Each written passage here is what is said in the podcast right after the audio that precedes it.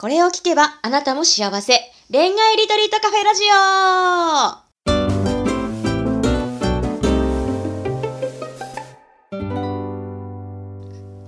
こんばんは、ラジオパーソナリティのペクです。この番組は毎回アラサー女子の様々な恋のお悩みを一瞬で解決する魔法のラジオです。それでは、オールアバウト恋愛ガイドの久野浩二さん、ライフビジョンメッセンジャーのマリさん、本日もよろしくお願いします。はい、よろしくお願いします。よろしくお願いします。はい。えっと、今日なんですけれども、まあ、先週ね、最後にちょっとちらっとお話ししたんですけど、まあ、異性に対して、なんかこう、デートの時とかね、こう、フィードバックといいますか、伝えたいことを適切に伝えるやり方みたいなところが、なんかわからない方も多いんじゃないかなっていうふうに思ったので、まあ、ちょっとその続き的な感じでちょっとやっていけるといいかなっていうふうに思うんですけど、じゃあちょっと今回ちょっとマリさんから伺ってもいいですか？その話が出たのがマリさんなので。はい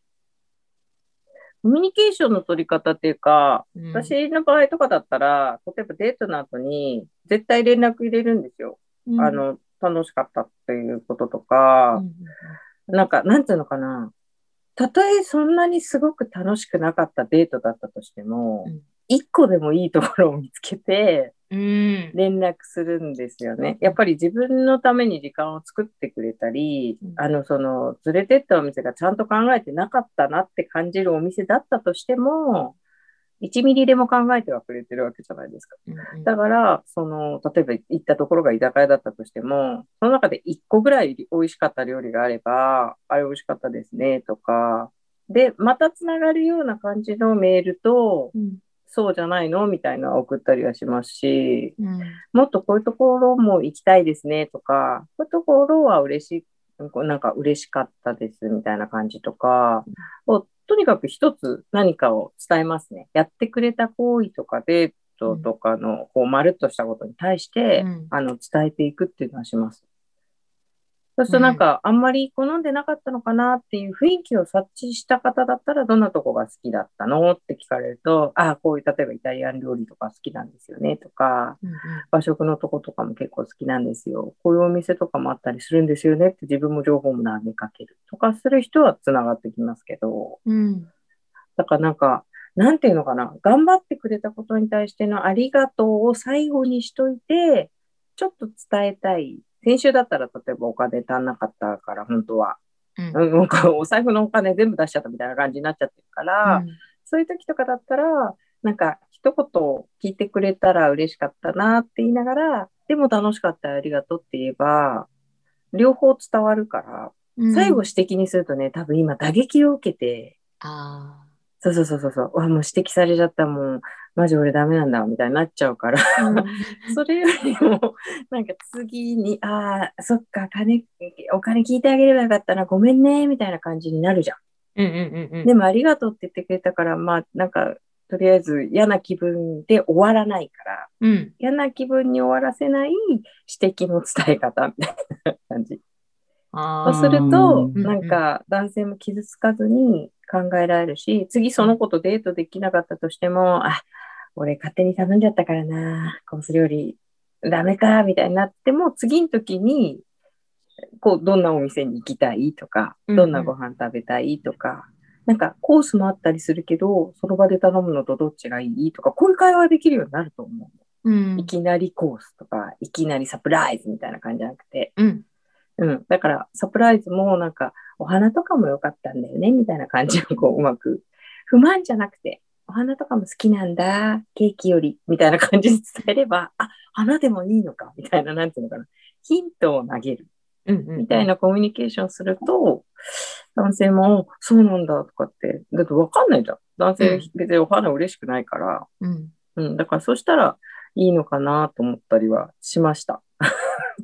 その話聞いた時の。うん。どん。な感じですかね、浩二さん。でもなんかあの、やっぱり今言ったありがとうっていう言葉はすごく本当便利な言葉で、だから本当にお互いこう、まあもちろんそのね、言葉自体やっぱすごくマジックワードというか、だから本当何言っても最後やっぱあり、あでも、でもありがとうっていう形で言ったら、まあある意味ね、えっ、ー、と、うんうん、なんかフラットに戻れるという形があったりするから、だから多分今の話をちょっと聞いてて、今はほら女性がそういうっていう形であれだったけど、多分男性、の方とかも、あ、まあだから男性がちょっとそういうの気づかない人とか、うん、なんか多いんだったら、まあ本当今言ったように女の子の方で、まあこうこうこう、こうだねっていう形で、うん、でも、でもなんかすごく、ね、気使ってくれてありがとうとかっていう、そういう形になれば多分そんなに気づか、うん、傷つかないっていう形でね、そうん、まあ彼にとっても、あ、そうなんだって、ちょっとこう、本当になんかと、ね、お膳立てして言ってあげないと気づかないみたいなね、なんかそういう形が、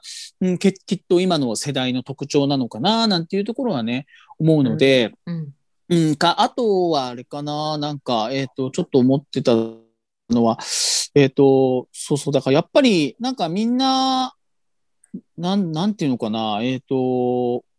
ちょっとこう、うん、ほん、なんか飛びすぎちゃうっていうか、なんかさっきの、そうそう。さっきの事例さっきの事例でいくと、うん、普通ないよね。あの初めてのデート、しかも最初から二人のデートじゃなくて、うん。まあまあ、さっきの、さっきっていうか、先週一個前のその話か、えっ、と、戻っちゃうと、こう、あれだけど、そんな、なんかいきなりね、コーコース料理やってケーキ来るって、これはデートでも結構上級編でしょ？付き合い始めて、あ一年ぐらいやっと、やっと記念日みたいな。せめて3ヶ月ぐらい、うん。こう、あれになった中でやるのを、それを例えば本当にその男の子が初めてでやったとしたら、もう、だからそれがちょっとやばいかなと思う。うん。何の、何の本読んじゃったんだみたいな。うん、だからなんかね、今の子って、まあ今の子だけじゃないのかもしれないけど、なんか恋愛が上手くない人って、うんやっぱり、なんかセオリーを無視するのね、うんステップを。あうんうんうん。だから、本当の普通にやる、あの、形、だから、例えばさ、恋愛が上手な人とか、コミュニケーションが上手な人って、うん相手を見ながらこう、会話していくでしょ？うん。だから、多分、あ、あ、なんか、あんまり俺のこと気に入ってくれてないなっていうのは、なんかこう、会話の節々で分かったりとか、LINE の帰りだったりとかで分かって、じゃあそれだったらどうしようとかって、そういうふうに逆に考えていけるんだけど、でも、やっぱりなんかそういう今考えられない人って、だから、よく本当にあるのが、さっき、あの、先週ほら、玉砕の話したけど、本当に何のお膳立てもなく告白するとか、そういう人とか絶対うまくいくわけないよね。うんうん、当たり前だけど。うん。だってそんなのさ、いい、いい形であっても、そんなのないでしょ。うん。だからそういうところが、やっぱり、なんかちゃんと、本当にこう、やっぱりステップというか、相手の気持ちだったり、やっぱそれを育てる。そう、なんかその力を作っ、うんやっぱりなんかね、やっぱりこう育てていかないと、うん。本当に難しくなっちゃうんじゃないかなと思うので、うん、まあちょっと今日辛口ですけど、だけど、いやっぱり相手相手の気持ち いいを。うん、やっぱりちゃんと察することは、なんか学ん学んでみたいな。本当に。恋愛に限らないですからうん。ね。うんそう恋恋愛恋愛じゃないよ。仕事のこともそうだし。あの生きていく中でも一番大事なスキル。うん。私今思ったんですけど、うんうん私よく考えたらね、親と喋ってた。恋愛話。うん。いや、いい年になっても、例えばお母さんとも、どんな人と付き合ってるか全部喋ってたし、うえちのお母さんはなんかもう、え、そいつ大丈夫？っていう時は絶対、うん。こいつあんたのことちゃんと大事に考えてんの？みたいなことを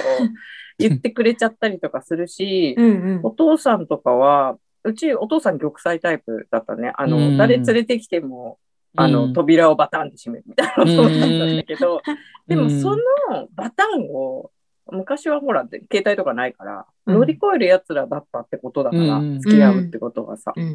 だからその、なんか男の子もさ、なんかあの、大人の男として、お父さんと大人の大人として、うんなんかこう好きな子できたんだけど、デート誘いたいんだけど、どうやったらいいかなみたいな感じじゃないけど、うんそういう会話を兄弟とか、うんお兄ちゃんとかね、お前バカじゃねえとか言われても、兄弟のお兄ちゃんとかさ、弟の方がモテてんだったら、お前どうやってデート誘ってんのとか、うん。全部うちのお兄ちゃんにも私聞かれてる。へえ。うん、聞かれてるっていうか、なんかデートの話とか、だからうん兄弟とか家族とかのコミュニティって、で、なんかこう喋れるきっかけ？うん。でそこでコミュニティだとほら、家族でコミュニティ取れてないのにさ、外の人にいきなりとか、まあやっぱ難しいじゃん。うん。で男の子がお母さん聞いてもいいけどさうん、ちょっとなんかこう今度デート行くんだけど、あんたデート行くの？みたいな感じで。で、こういうの考えてんだけど、でそこで多分、私もし息子行ってお母さんにそのね、息子にそのデートプラン話されたら、お前それダメだよって絶対言ったと思うし。うん